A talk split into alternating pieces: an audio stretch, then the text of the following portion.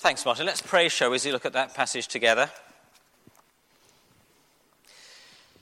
So, Heavenly Father, as we've been reminded, we thank you for the Lord Jesus and for the Spirit, your Spirit, which you give to those who trust in Christ to give us new life. And we pray that by that same Spirit and in the name of the Son and through your word this morning, you will speak to us and uh, breathe new life into our hearts now and always. Amen.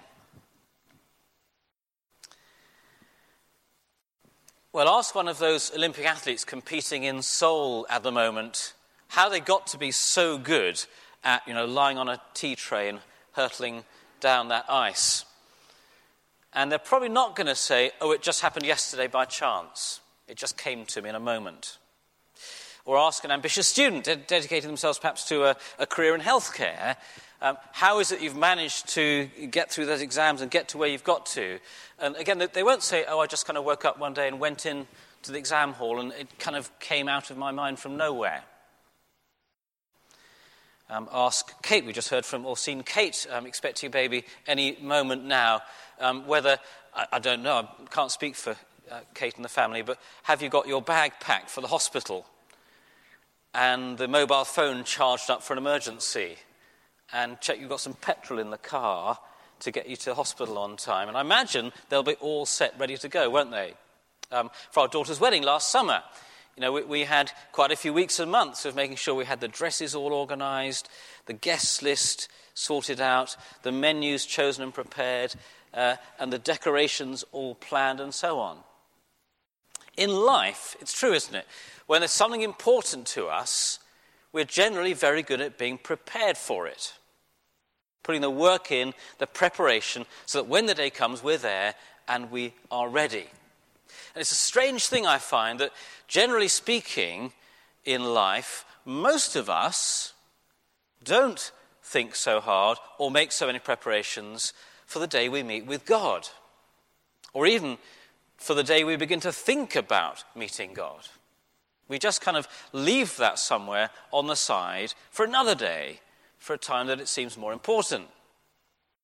We've seen in recent weeks with Thessalonians that this is actually a great church, a vibrant church family. They're full of faith and love for each other and hope in the return of Jesus. Um, so, in many ways, they're doing this. They are prepared. They know Jesus, they're loving each other, and they're getting ready for the day they will meet him. We saw last time they've had some questions about the future. Um, what's the date of Christ's return? When will that be? And the writers of the letter answered that last time uh, by saying, don't, don't worry if some of you die uh, as believers before Christ returns. No one will miss out when he comes. We'll all rise with him in glory. But as they uh, go, go into chapter 5 now and you look at verse 1, you can see there's still some questions around about times and dates, as the writers put it in verse 1. About times and dates we don't need to write to you. In other words, we, we told you about this when we were with you. For you know very well that the day of the Lord will come like a thief in the night. So they've still got a question about what they call the day of the Lord, which is the day of Christ's coming. And Paul's response is to say that it matters much more that we are prepared for it when it comes than whether we have it in our diary. In fact, they're, they're simply reminding us here, really, that Jesus talked about his return, about the day of the Lord, when God will judge all evil and bring in his perfect kingdom of love and peace for his people. And Jesus said in the Gospels about that day or hour, no one knows. He says, not even the Son knows when that will be. So don't worry about putting in your diary, but do be ready for it. That's really the gist of this morning's passage altogether. And I've got three headings to help us to kind of work through the way that the writers take us here, both from the reminder that this is a real thing that we must be ready for, to some very practical things on how to be ready for it. So the first heading is this don't doubt it. Don't doubt that the day of the Lord will come. And that's really verses 1 to 3. Don't doubt it. You know very well, verse 2, that the day of the Lord will come like a thief in the night. That is, in other words, the day of the Lord is not going to be announced in advance. It will be unexpected. And one of our colleagues, one of the curates at our last church, um, once woke up in the night upstairs in his curate's house. Um, and he, he said, I, I, heard a kind of noise downstairs, and I thought, oh, it's probably nothing, it's probably just the wind, but it kept kind of banging. So, so I, I went downstairs, and he said, I went into the living room, and I looked to my left to the patio doors, and there was this face staring at me with a great big crowbar. And someone was trying to force his way into his house in the middle of the night. And if you said to Greg, Now, Greg, did the guy send you a postcard to say he was coming?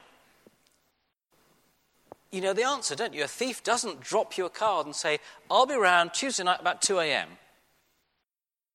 That's the whole point, isn't it? They don't tell you they're coming. It's a surprise, it's unexpected. And the writers are saying, as Jesus said, when Jesus comes, the day of the Lord will be a surprise. You can't put it in your diary. But watch out for it. It will be inevitable, verse 3. While people are saying peace and security, destruction will come on them suddenly, like labor pains on a pregnant woman, and they will not escape. And again, talk to someone who's um, been through labor or been through someone going through labor, uh, and you'll know that they're not wondering, are they, if that baby's going to come. It might feel like it's taken a long time sometimes. They know the baby's going to come. It's just a question of when and being ready for it.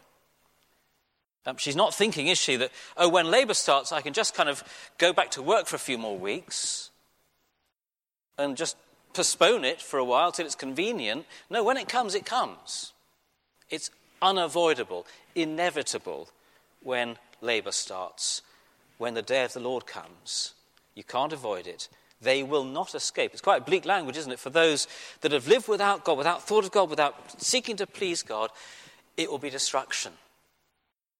Inevitable. Quite a warning, isn't it? Now, maybe the people in Thessalonica were, were actually, the, the people around the church were mocking the Christians, saying, All this talk about your coming kingdom and your King Jesus, um, forget all that stuff. We've got our own emperor, we've got Caesar, and he's doing a kind of pretty good job. Don't worry about it. And it's certainly true then and now that the natural human disposition, when we think about the future and about invisible things, the existence of God, the return of Christ, very natural just to be complacent, just to get on with the here and now, and to say, stop thinking, stop worrying about all that stuff. And just as, again, Jesus does in the Gospels, the writers here say, don't doubt it. The day of the Lord will come. You can't see it, you can't predict it, you can't diarize it, but it will come like a thief in the night, like labor pains on a pregnant woman. And it will be rejoicing and peace for those that have lived for Christ and lived to please God. It will be destruction and bad news for those who've lived without God. And again, if, if you're not ready to meet God yet, um, I have to just echo that warning there, don't I, in what the writers are saying in the scriptures here. To be ready for this day. Don't let it catch you like a thief that you hadn't at least prepared for. Don't let the labor pains start and you had no idea they were coming. That takes us to the second point, which is uh, for those that uh, have turned to Christ, that have faith in Him, not just don't doubt it, but don't fear it. Don't fear it. Don't fear the day of the Lord. Look at verse 4. There's a but there, isn't there? But you, brothers and sisters, are not in darkness. Whenever you see that but in the Bible, it's almost always good news coming. You know, bad news, watch out. But, but, he says, good news, you, brothers and sisters, God's family, are not in darkness so that the day should surprise you like a thief. It won't be like an unexpected thief for you. You're all children of light and children of the day. See the, the, the image he's using here that they're using, that the darkness um, on the one hand contrasts with the light on the other. The, the children of, of the night time, the children that are asleep on one hand, and the children that are awake and alert on the other. And the darkness here is not really, uh, as we often think of it, you know, enlightenment, an intellectual darkness. It's not as if people don't know that there's, there's at least the idea of God and Jesus around. It's a moral darkness he's talking about here. People that live without God that our behavior doesn't reflect the desire to live for pleasing God, and then the children of light who are learning to live to please God. You, he says, are not in darkness. Again, he's very emphatic here. You are all children of the light, children of the day. And being a child of something in the Bible, it's just a way of saying uh, you're deeply attached. Your relationship is a close one not with the darkness, but with the light. You're children of light and of day. In other words, you need not fear the day of the Lord, because it may come like a thief in the night, unexpected to some, but to you it will be good news the return of your Saviour. God will meet you not with destruction, but with love and welcome a few years ago, the church that we worked with um, undertook a building project, one of our buildings, and uh, the then Bishop of London was invited to come and open the building for us. So we had you know, a, big, a big service plan and so on. Now, we could have said, okay, you know, that, that, July is a long way away. Let's not worry about it. He'll never turn up anyway. These bishops, you can't trust them. Um, let's just forget it. Don't worry about hoovering around. Don't worry about painting the walls. Don't worry about having the doors ready and hung and, uh, and, and the last bit of gloss varnish done. Just assume he's not coming. We could, couldn't we? Now, of course, we didn't. We thought, no, he probably will come. We've invited him, he's got it in his diary. And we made meticulous preparations. So on the day, the service went well. Um, he preached very well for us. And then he opened the building. And it was a fantastic celebration. And Paul is saying here, you are prepared. You know that that day is coming sometime. It's not in your diary, but it's coming. And you are children of the day, of the light. That's your world. You are Jesus people, kingdom people, children of light. And the technical term for this change that's happened in anyone who's a believer in Christ, it's called regeneration. And we thought about just now with Nicodemus too, didn't we? That when someone turns to Christ, simply trusting him in faith, to be Saviour and King, a change of heart happens. The Holy Spirit comes within us and regenerates us, recreates us. We are born again, children of light and no longer children of darkness. It's a, a change that can take place in anyone who receives Christ. Not because you've been a Christian, a churchgoer a long time, you're born in this country, but anyone who simply receives Christ. Children of light. So don't fear meeting God one day, is what they're saying, isn't it? Don't fear that moment. Look forward to it. Look forward to the welcome of Christ into his kingdom. Because you are children of light. But also, I guess, if you know someone in your family your friends, someone you work with, start praying for them today if they're currently not a child of light, for an opportunity to point them to Jesus that they can be ready to. Don't fear it. Look forward to it. Thirdly, lastly, this is really where the, the writers are going here. Don't miss it. Verse 8 onwards. Whenever you read these words, um, so then, so then, in these letters in the New Testament, you know that a, a kind of a gear change is going to happen here. We're moving from the here's the good news, and we've seen the good news, haven't we? Children of light. Here's the good news to so then, this is how you should live. This is how you live out the good news in your life today. So then, the writers say, verse 6 Let us not be like others who are asleep, but let us be awake and sober. For those who sleep, sleep at night, and those who get drunk, get drunk at night. But since we belong to the day, let's be sober, putting on faith and love as a breastplate, and the hope of salvation as a helmet. See the contrast working out here?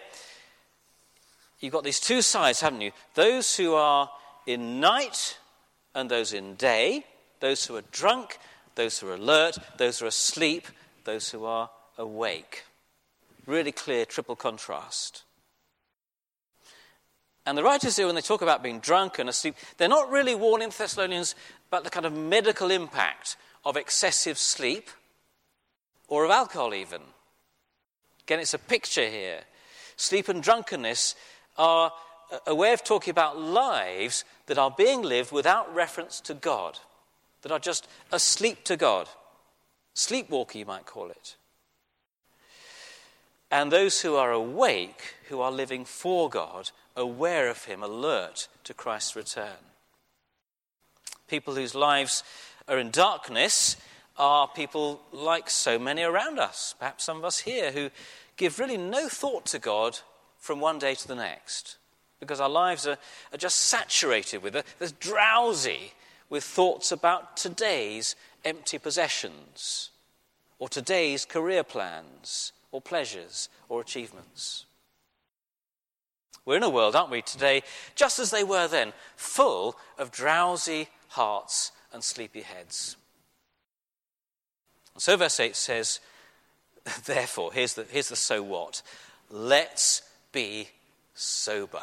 Or let's be alert, you could translate that. Let's be alert, be vigilant, be ready, because that day is coming. The last time the family and I caught a flight abroad, we had to leave home very early in the morning.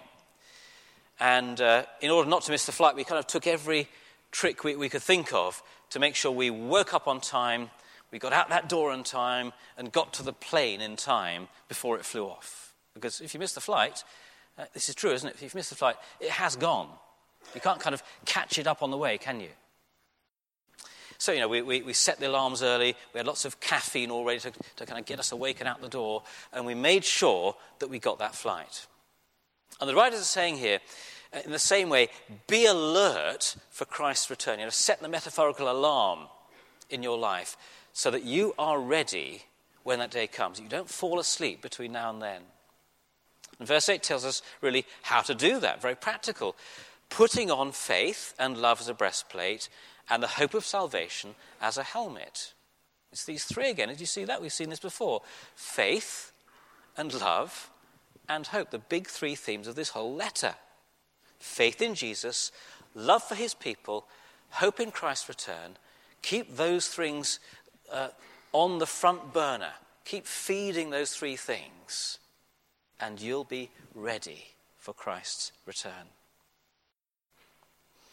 Now, that verb here translated putting on, this picture of putting on kind of soldier's kit, ready to go on sentry duty. Um, it's a past tense. It's almost like saying that the way to be vigilant, the way to be alert as a Christian, it's not to start doing something new, but it's to keep on doing what you first did when you first believed. You put on faith. If, if any of us here are a Christian this morning, we put on faith the moment we first trusted in Christ. And the writers are saying, keep on doing that. As you put on faith, then, just keep putting it on.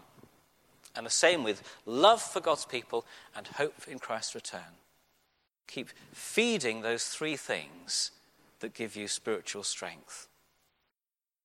So, in terms of faith, if your heart is tempted um, by other things, by money, by career, by a relationship you know isn't helpful, if, if your loyalty has been drawn away from Christ, be ever so aware of that temptation and keep turning back all the time to Jesus, to Jesus.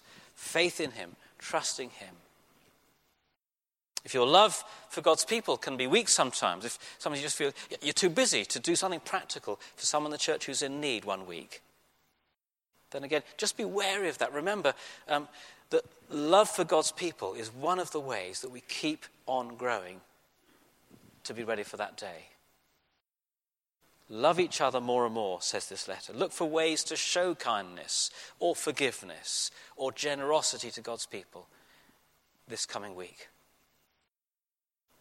and just think about hope in the future, if you're tempted to lose that eternal perspective, to get sucked into entirely the here and now, um, then maybe, maybe talk to someone at the end about that and say, Could you pray for me that I'll keep my eyes fixed on Christ's return this week?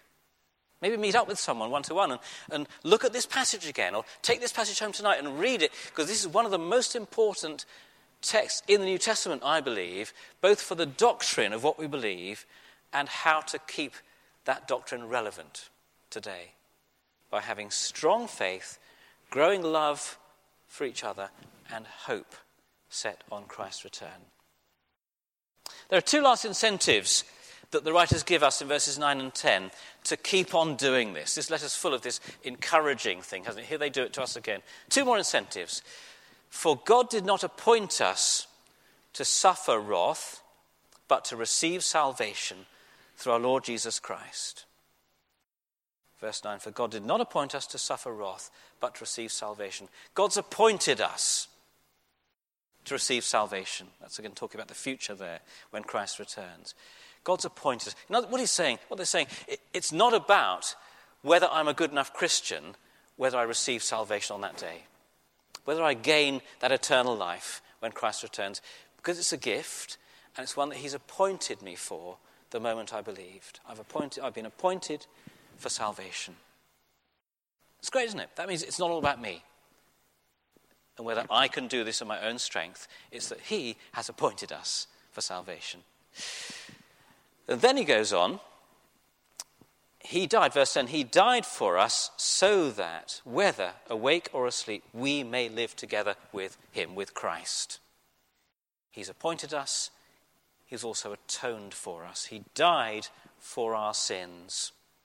This is the clearest reference, really, to the cross of Jesus in this whole letter.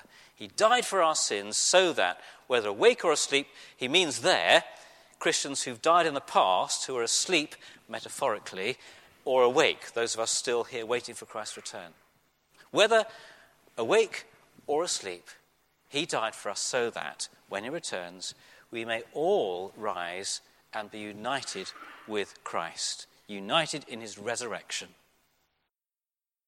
So, two more encouragements for us. He's appointed us for this. It doesn't rest on our strength. He's atoned for our sins so that whoever we are will one day be united with him in his resurrection too. Therefore, wrapping up, encourage each other, verse 11. Encourage each other and build each other up just as, in fact, you are doing. Encouraging get us another key word in this letter, it doesn't mean here or ever simply give each other a smile or even a hug. It can be that, but generally here in the letter, encourage each other, he said earlier, with these words. Keep teaching each other these truths that faith in Christ is what saves, that loving each other is what we're called to do, that waiting for his return is our hope. Keep encouraging each other just as you're doing. Building up God's family. Again, building up here, uh, it, it's, I guess it could be almost like, like a kind of going to the gym and muscle building thing, but it's really the idea of building up, putting bricks on bricks to make a building. And that's the picture of God's family. We build each other up as we teach each other, as we point each other to Jesus. So when I was a student, I was invited to go on a summer holiday camp for teenagers, and another older leader um, took me under his wing a bit and, and taught me the, the, gospel and taught me how to begin to teach the gospel to other people. Um, and I went home, and a few weeks later, I was surprised to get a postcard from him saying, you know, great to have you there, still praying for you. Then another postcard a few weeks later, wondering if I was reading the Bible and how my prayer life was going. Then another postcard saying, um, Hope your year is going well, praying for you. Are you coming again next summer? And Phil had a deep impact on me simply through writing me postcards saying he was praying for me and was I still reading the Bible? It can be such a simple thing to encourage each other and build each other up, can't it? It could be a word over coffee afterwards. What did you think about that verse 9? Wasn't that amazing? It could be meeting someone this week in a one to one and just read a bit of the Bible together. Look at this passage again in your small group. It could be write a postcard to someone or even just an email. It takes really very little for us to grow our faith and love and hope together. What could this church be like if we really began to do this kind of thing more and more as part of our lifeblood, our culture as a church? A family that encourages each other and builds each other up. Let's not be like others, as they say here, who are asleep in the night, but let's be a church family who are awake, who are alert, who are clothed more and more ready for Jesus, full of faith and love and hope. Let's pray together.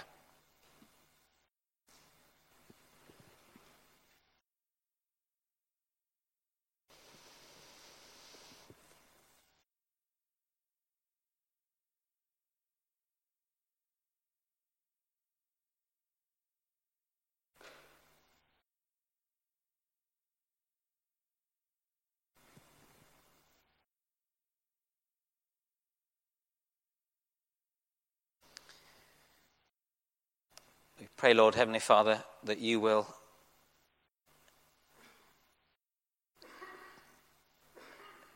help each of us to hear the, the warnings in this teaching from your scriptures of the thief coming the night, of the labor pains coming on a pregnant woman. Help us to read and understand and take to heart. Help us to be ready for that day through faith in Christ. Help us to find him if we're still seeking. Help us to put on faith and love and hope as our clothing, dressed and ready.